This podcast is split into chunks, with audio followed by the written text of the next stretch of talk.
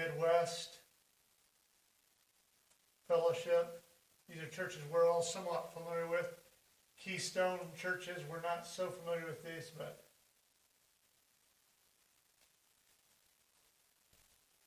I think I, yeah, wait, we, I, this here.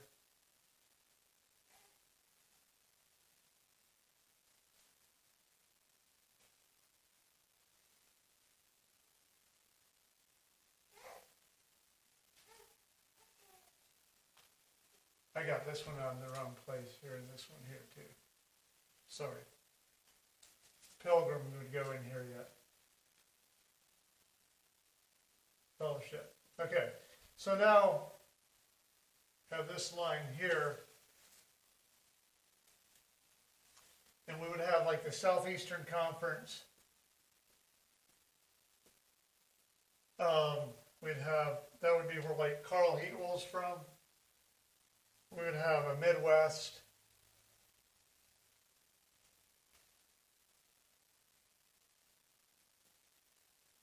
And we'd have a Keystone Mennonite. And some of this I'm going to, uh, a lot of this, some of this uh, are things that come from my own mind, but a lot of it's uh, is studies that I've done out of uh, an article that Ernest Eby shared on the overview of the plain people. So it's drawing a lot from that as well. Um, and then uh, we have churches such as BMA here and some of those congregations.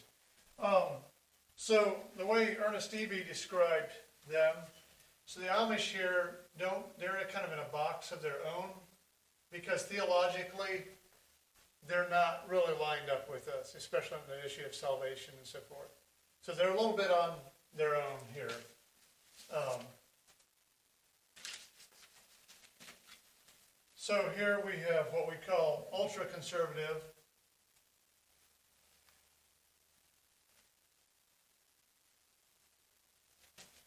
And maybe I'll just write down, uh, I will, I'll leave the conservative out. Ultra, intermediate. And these are conservative. So this would be intermediate conservative. This would be moderate conservative, conservative. Kind of a nice tone to it. Um, and then this would be what we, they would, Ernest Eby would call progressive fundamental conservative. So fundamentally, fundamentally, they would say uh, that if that it's just they would only believe the Bible, they wouldn't leave all standards out. So I want to make it clear this morning. I'm not don't want this to in any sound disparaging to any one group. Um, I simply want to this to be helpful and a helpful study for us all to see where we're at. Um, so we have these sets of people. Now, I think we would. Well, maybe I should ask you all. Where do you, where do you think we would find ourselves in these groups of people? If you were over here, you know what Amish are: horse and buggy. I don't know how many of you all know this group of people: Old Order, Eastern uh, Mennonite, Eastern Mennonites. I don't know if they're a conference. I'm not quite sure, but I think they are. Nationwide Fellowship, you would know those. Probably. Washington County Mennonites, that I would have worked with them, know them fairly well, but how many of you would be familiar with those that group of people, like the second group? Some. So many of our children, younger people here would not be so familiar with. They would be the ones that would have the very large European bonnets. And uh, how else would you describe many of them, especially if you go to the old orders? Washington County would be black cars only for church, black bumpers, they call them. And there'd be some other distinguishing characteristics, the way they dress and so forth. Always would wear suits uh, and suit coats, lay down, uh, not lay downs, uh, straight cuts. Um, there'd probably be some other things you would think of. There's, there's a culture inside of that, that you would be, you would know if you saw it. Um, we get more familiar with this, right? Bethel Fellowship, we have some, um, those of us from Seymour, that would be more of our background. Western Fellowship, that's out here on the west coast. And Pilgrim Fellowship, probably not so much.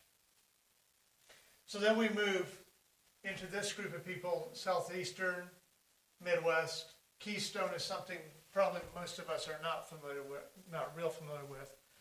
But we would kind of find ourselves, I think, somewhere kind of like this. Does that sound accurate? Anyone want to say no? I think that's kind of where we're at. We're kind of a, we kind of come like this and kind of come like this, and we're kind of find ourselves somewhere. We, we, we have some differences, we have a lot of similarities inside of that, inside of that spectrum. Okay, so does that, does that all make sense to everyone? So we, we could find ourselves C, V, M, C, kind of right here. So now, let's say you have person here, person here, person here, person here. Oops, got two persons there. But one thing I want to point out, one thing you'd find interesting in this, is that when you look at growth in these churches, this group grew by between 2014 and 2000, no, 2009, 2016. This group here grew by 140, 121 percent. Whilst this group by, grew by about 42 percent. And this group, I think, was in the, like the 80 percent ish, somewhere in there. Um, just thought that was interesting in terms of growth over 2008, 2016, 2009, 2016. So we have that. And then we have the whole thing of conference versus fellowship. So we're not exactly in these groups because we're we're part of we're independent we're an independent church. And what that means, we're not part of a conference part, or part of a fellowship. So I'd like to talk to, I'd like to explain that just a little bit, spend just a little time of there. Um, we're of the Anabaptist persuasion. Um, most of us were born into an Anabaptist background, and that goes back to the 1500s, 1600s. The Anabaptists were while they have overall a good reputation, they weren't without their warts, and they're still not without their warts. Especially if you look, talk to people in Europe, immediately they talk about the Munsterites. It just, right there they are. That's first and foremost in their mind. They, when they're taught about Anabaptists, they were that group of rebellious people that um, try to take over a city. And the Munsterites were truly ended up being a problem. They uh, they tried to take over Munster um, in Westphalia, in Westphalia in 1532 through 1535. And uh, they were all about sharing all their goods and so forth, but they forced out the Lutheran mayor and uh, deposed him. In doing so, also many of the Lutherans and some of the Catholics left and so they made a law that all goods should be uh, shared equally. So many poor people moved into the city, and they went ahead and liquidated these people's possessions that had moved out and shared them out equally. And then they also made a law there couldn't be any more infant baptisms. And then they followed that up with a law that all the adults had to be baptized. And they followed that with the use of force. And uh, then they also made a law that that uh, that there should be uh, polygamy. Men should have multiple wives. And uh, so, anyways, it just got worse and worse. And finally, the authorities that had had the city came back in, took back over the city. Yeah, it was after after a long siege though, and regained control. And anyways, one of Menno Simons' brothers um, was killed in somewhere in that whole tangle, which brought Menno Simons to the point of really, really uh, being serious about his Christian walk. Um, anyways, just that was just a bit. There, there's some there's some words back there, but after that, uh, Michael Sattler uh, came forward. He's the one that would have written the Schleitheim Confession, and that's where we get most we get the basis for our Anabaptist beliefs. It was followed up with uh, with and reaffirmed, and, and Scripture added, um, various articles added. But that was kind of the formation that was in 1527. So that would have been kind of contemporary to what was going on here, but a different group of, of Anabaptists. Uh, basically, Menno Simons came into the scene, and this is very general, in, in the background of the Mennonites, and consolidated or brought together Mennonites and, uh, and used the Schleitheim Confession. And with the Schleitheim Confession, one of those articles was really clear that no one before, two of articles were really clear. No one be forced to become a Christian or an Anabaptist, and also that no force could be used. Um, so that was in con- uh, very much contradicted what the the uh, Munsterites did uh, and cleared the way going forward for the Anabaptist people to be truly godly. godly. So that brings us, you know, fast forward many, many years and generations. Here we are today, still a product of that coming out of that Reformation area era, and uh, and still sharing the same beliefs, that same that same set of uh, distinctives, even. If you could go on out yet one more from BMA, and you would have, uh, and I'm not, I didn't add them up there for lack of space, and also I don't really think it fits in our group or, or our groups we're familiar with, anyways. Would be like Rosedale College and some of those, but maybe I should bring them up because that would have been if you come on out to the right and add another group, that would have been where my mother went to Bible school. Maybe some of you would know people, your parents could have went to Bible school there as well. Very liberal uh, Bible school in, in uh, the Goshen, Indiana area. So, thinking a bit, I'd like to think a bit about conferences and fellowships versus independent. We're an independent group. Uh, I think most of us would have had background in independent groups.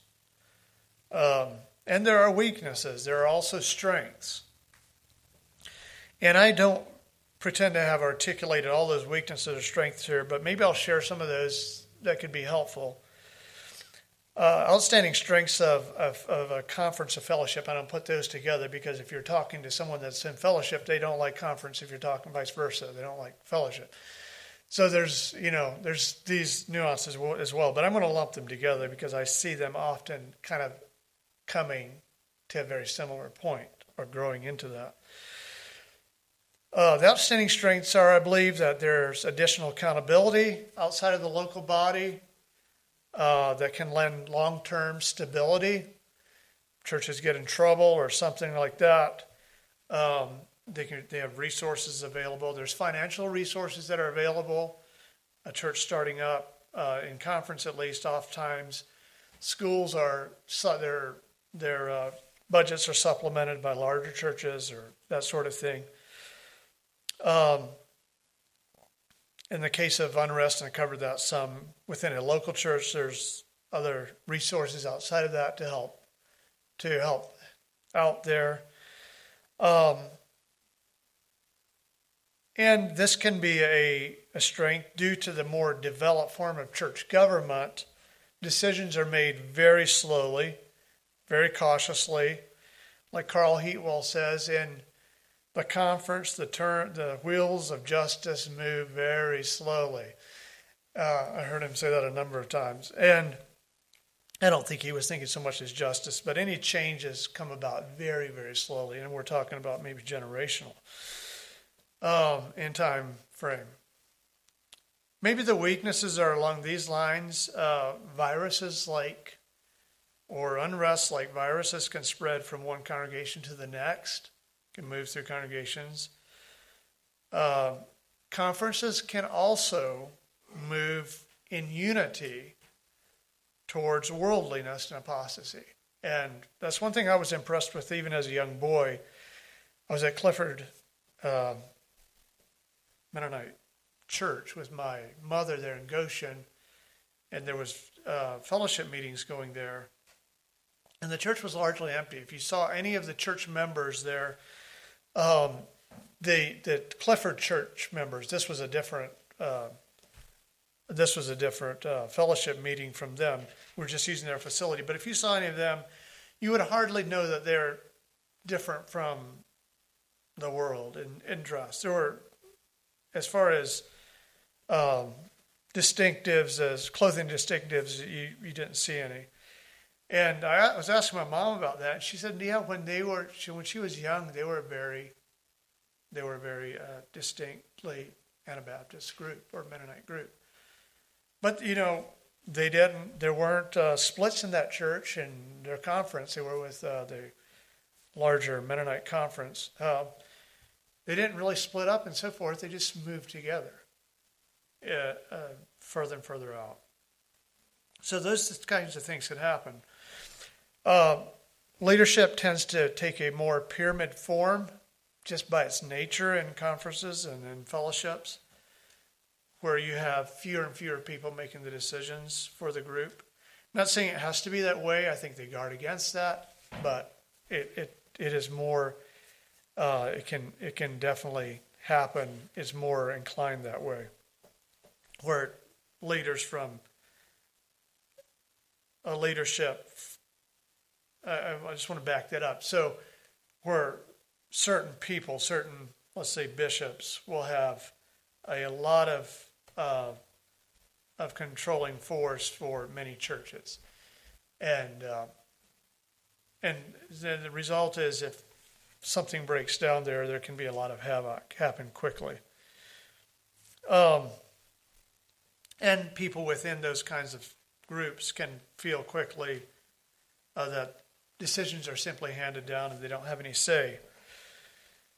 Uh, another weakness is that discussions and decisions that could be good for the church, and that goes along with the last one I mentioned, uh, can simply be tabled, not brought up, or just put to the side for years and years.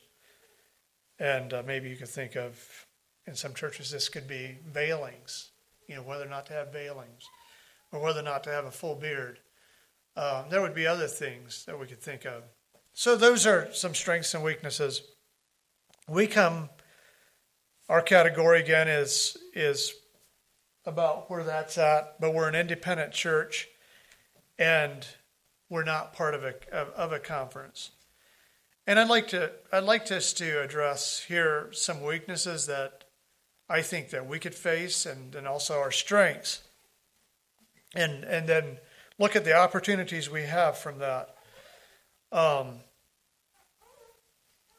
maybe we could say that our, our weaknesses is maybe along those lines of, or they would be said about us that a less stable leadership structure than a more developed conference style or fellowship structure. Uh, because of this, uh, you know, independent churches can tend to drift more quickly. And not necessarily just talking about our church, but independent churches as a as in general. And when there's uh, differences of thought within church, within a local church, um, these can easily galvanize two different trains of thought and uh, cause schisms in the church that are hard to settle because there's not a larger body to work with as in a conference or in a fellowship. These are the weaknesses that I've heard, and I think I've seen these as well um, within our own congregations. And you may not agree with everything I'm saying, and that I'm fine with that. Uh, these are some thoughts that have been on my mind, and, and I'd just like to share, especially again, thinking of our youth going into different places and would like for them to be thinking about the, the bigger picture. Um, our strengths are that we're, as independent churches, we're more adaptive to meet present needs. Uh, there's no need to wait for the next bishops' conference out in January of 2025 to figure out how we might, you know, meet a present need. We can do that through the work of our church, our leadership working together with the church, and these decisions can be can move along quickly, and uh, and that, that that can be good. Like, you know, if we decided we'd like to have a Good Friday service for the community, we don't need a to wait for a, a conference meeting to decide whether or not that would be good for in the best interest of of our church here in our community and and all the other churches involved. Um, we're not as confined to established norms as are some groups. Um, we, we, we have more ad- adaptability. And so I'd like to focus more on that, where that can be a positive, where it can be a negative. So growth can happen more quickly because of that. That can be the case uh, because we're not as uh, confined to established norms. Um, and then and this is not necessarily strength or weakness, but I think more of a fact, and it lends towards, I think, more of a focus on unity. The church as a whole is more tied together. This local church, an independent church, is more tied together in its destiny. Uh, leaders in their congregations are all in the same boat. There's no superstructure to rely on. We can't decide, well, we can jump out here, we can jump over there, or, you know, we're, we're in this same boat together, traveling together. And it, I think it tends to make us want to all work together to keep the ship aright, to keep it going in the right direction. And I think it increases our, our focus on a need for unity. So, some thoughts there, and I imagine you would have more. I think this could be, you know, a much larger conversation. But for the sake of time, I'll move on through here, and I hope you'll give me a little more time here because I have a few more things I'd like to share. Um, so we have a prevalent thought that runs through our congregation, our Anabaptist group. And one of those is intentionalist thought that everything we do is was with intention. And so that's where I'd like to talk a little bit about what I put up here.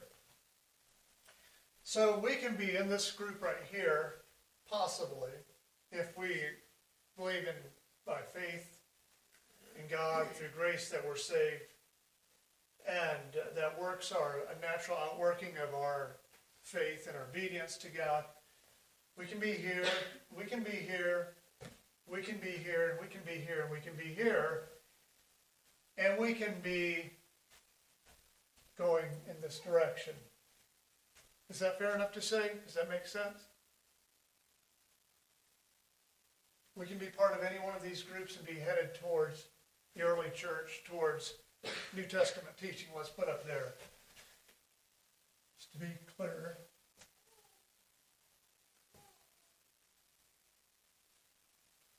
So, um, also I want to put in here that there's a lot of tendency for cross migration. This is one thing I want to spend just a little time on.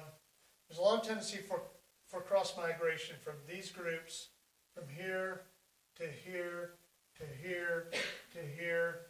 And if it's just about false uh, cross migration, usually it ends up going towards here.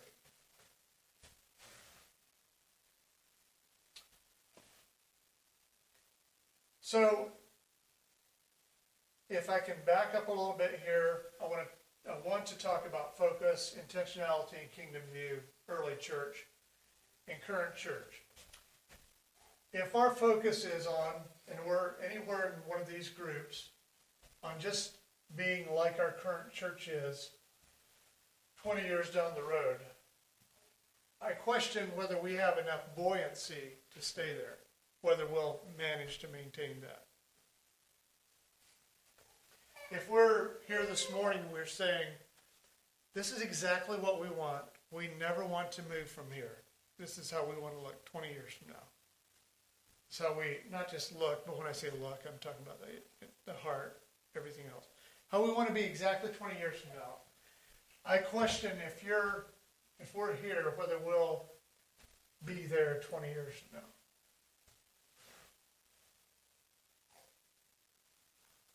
So we have room for growth. We can be. I see some questions on people's faces, and I'd love to. I'd love to hear a question here to make sure I'm sure I'm saying this being clear. If there's anyone that has a question on that. Okay, well, I'll keep on going. Um,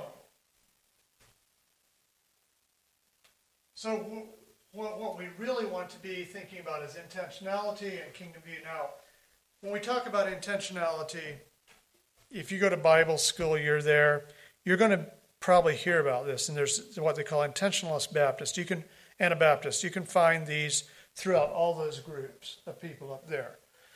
Um, there's, but it's also a way of describing some people who are, let's say, your remnant churches or the charity churches and so forth. They would call themselves intentional, intentionalists.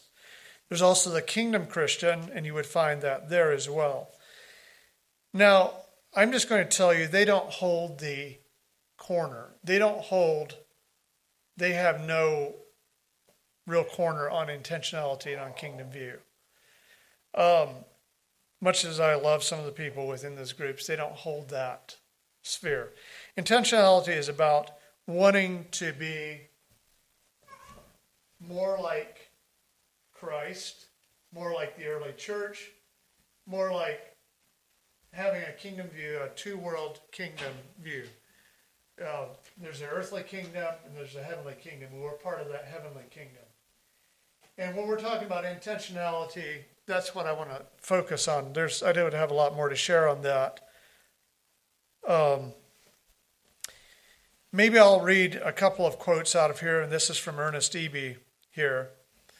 Um, Intentional Anabaptists can be Mennonites, Brethren, Amish, Hutterites, or the combination of all, who see the church, who would like to see the church restored to an earlier time period, like the church life that is more vibrant or authentic. So I'm not here this morning saying that our church is not vibrant or authentic. I'm not here to spank us in any way. I'm just saying that we can grow and we should be growing. Um, they have a freedom to discuss any topic or chart a course that more closely resembles the early Anabaptists and the early church. So the intentionalists would also come out of, you would see these in old orders and theological conservatives. Also would see these in groups like faith builders, and um, there's that other another place I forget that Boston group, although they're not really Anabaptist background group even. Um, Intentional churches sometimes attract a high number of seekers, and this is, you know, reading out of Ernest Eby's uh, work here, because they are more flexible, not as fond of keeping Anabaptist cultural traditions, such as one would be like suit coats. Um, there, they might be open more to immersion baptism, um, pouring or immersion. Many intentionalist churches have tended to be less stable due to leaders that are not very accountable, questionable doctrine, or church polity, meaning there's kind of a a overwhelming um, intent of thought, disagreements within the church, immaturity relating to others, lack of unified vision. These are kind of the negatives. Individual families frequently leaving over offenses, and at times the complete meltdown and disintegration of the group. And then he goes on to say the the the good things. Some seekers after having, uh, or the positive things. In contrast, peacemaking intentionalists are glad to recognize any of Christ, to recognize any Christian's attempt to follow the teachings of the New Testament. Their goal is to encourage even greater obedience to Christ. Peacemaking intentionalists are typically interested in seeking the kingdom of God, expand and encompass the earth, and they are not eager to draw people and talent away from other churches, missions, or ministries. So he was addressing some of what we saw with the early charity churches where they were coming in and aggressively trying to take members away from other groups. Um, and then there's the the Kingdom Christian that comes from Dave Bercot's book, David Bercot's book. Uh, it's become popular in the Anabaptist circles as well, and goes to talk about people that are really interested in in being more like the early church.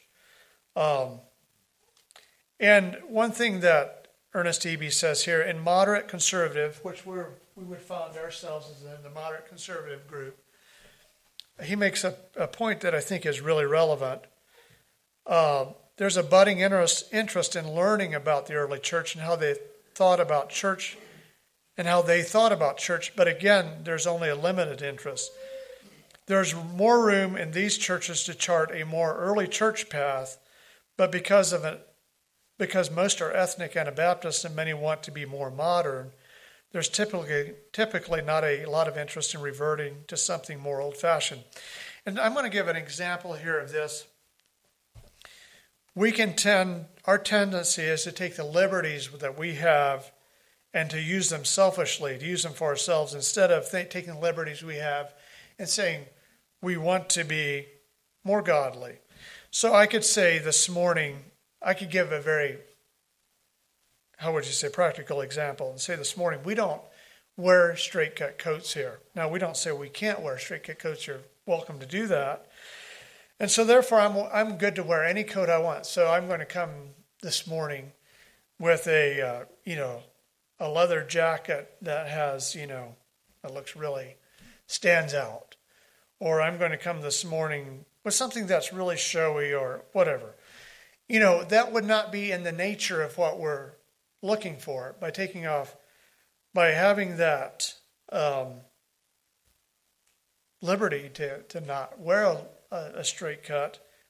Um, if I would decide, you know, I want to do something that's going to be really, really flashy, I'd be using that for a selfish purpose instead of a blending with the brotherhood.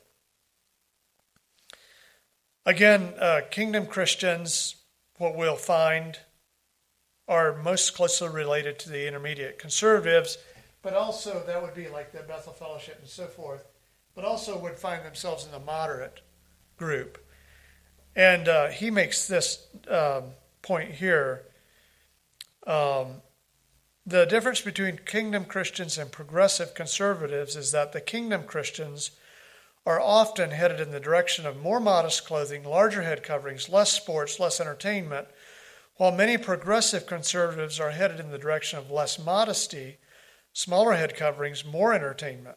So while these two groups seem to have somewhat a similar minimum standard, their constituencies are headed in opposite directions. They're crossing each other. So these might be some things that you don't completely understand now, but um, I think the things will click together when you see it. Um, so you can have the Kingdom Christian group out there that is headed, they're, they're, they're headed in this direction towards the early church. They can look different or it could be kind of somewhat in this group. But be saying, be, but have a real focus on wanting to become more and more like the early church. I have seen in my own lifetime, I've seen this happen a lot, where people have taken gone this path, have migrated like this, and then went like that. I've seen it happen a number of times, and I've seen this happen quite often in our own church experience and I hate to say this, but for people that have moved from this line to here very quickly. Um, and that's, I guess, the real, um, the real burden I have for us is where we, where's our focus? Is it, you know, simply to maintain the status quo? That's, you know, that, that's good.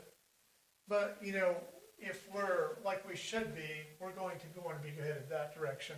And it won't necessarily put us in the middle of any one of these groups. We can be in this whole, I would say at least, I would say in this whole sphere right here and be headed right there. Um, so that's where focus comes in. So I'd like to end with just a few notes of our church now. We talked about, kind of did a very quick overview of different churches and then conference and non conference or independent churches, and uh, quite a bit in between there. Um, so I'd just like to share a bit about our church. Um, I'm thankful for the blend of structure, intentionalism, and kingdom focus that I witness here in our church. I think it's a beautiful blend, it's a healthy blend. I'm not here to pat us on the back and say we've got it perfect, but I am here to say that I thank God for what we have and that He will continue to grow us. Uh, speaking of structure, I'll, and I want to break out these things here. We have similar thought and background of being from Anabaptist churches. Um, God didn't bring us all together here with some of us thinking that we should be part of the Eastern Mennonite Conference or part of the Progressive Conservative Conference like the BMA or, uh, you know, somewhere else or being Amish. He brought a group of us together that think that see church structure very similarly. And uh, that's a blessing. We're not all exactly the same place, but we're very close considering uh, that we came many miles apart from each other to be here in this little spot of Idaho. And I believe God's hand was at work in that. And so we have ongoing work in this front, a work of unity, a work of working together. But we've been blessed with, with, with a similar sense of structure. Intentionalism.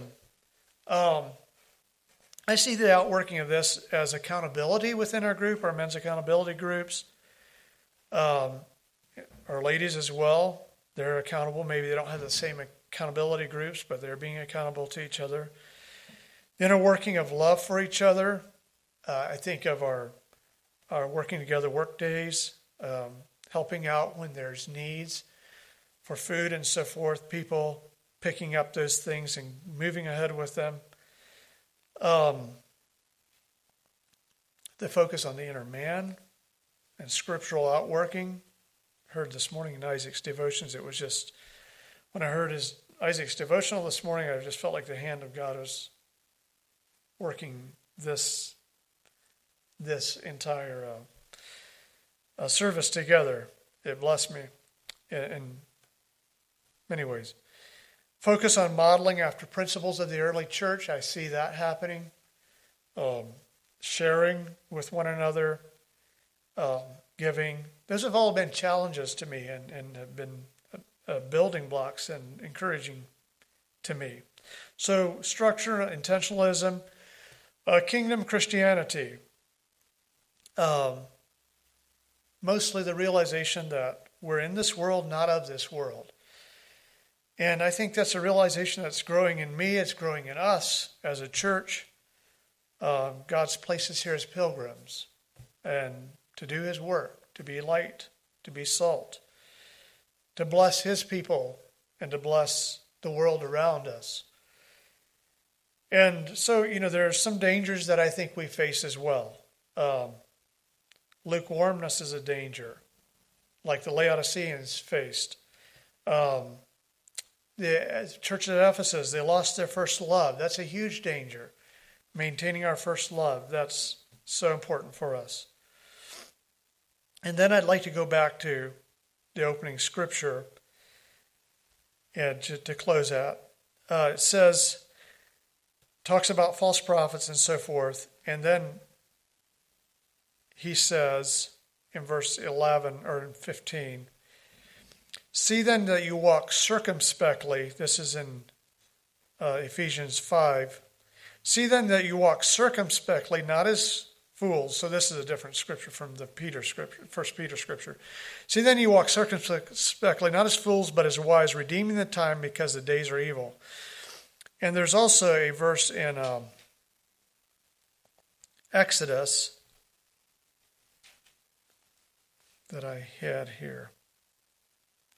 Well, I lost, looks like I lost that verse. No, Leviticus. Uh, Leviticus 23:13 And all that I've said to you be circumspect and make no mention of the name of other gods nor let it be heard from your mouth. And that word circumspectly as it is in Leviticus and I think it carries through here in in uh, Galatians as well has the idea to hedge yourself about, guard yourself, uh, beware, uh, be careful, take heed, observe, preserve, regard, save, watch, walk circumspectly. Uh, I think that has so much to do with where we're at and where we'll be at in 20 years from now and 50 years from now, where their children uh, can look forward to. You know, can they be sharing the blessings that we've been part we've partook of? Um, and I'd like to just to read these last couple of verses. Thank you for your patience. I, Ephesians 5. Um, Therefore, do not be unwise, but understand what the will of the Lord is, and do not be drunk with wine, which is in which is dissipation, but be filled with the Spirit, speaking to one another in psalms and hymns and spiritual songs, singing and making melody in your heart to the Lord, giving thank always to all things for God the Father in the name of our Lord Jesus Christ submitting to one another in the fear of God. So that's all I have. God bless you. God bless us as we walk circumspectly, as we uh, find ourselves where we're at and work with that to build the kingdom of God. Um, let's have just a verse of song, maybe, and let uh, Brother Ivan close.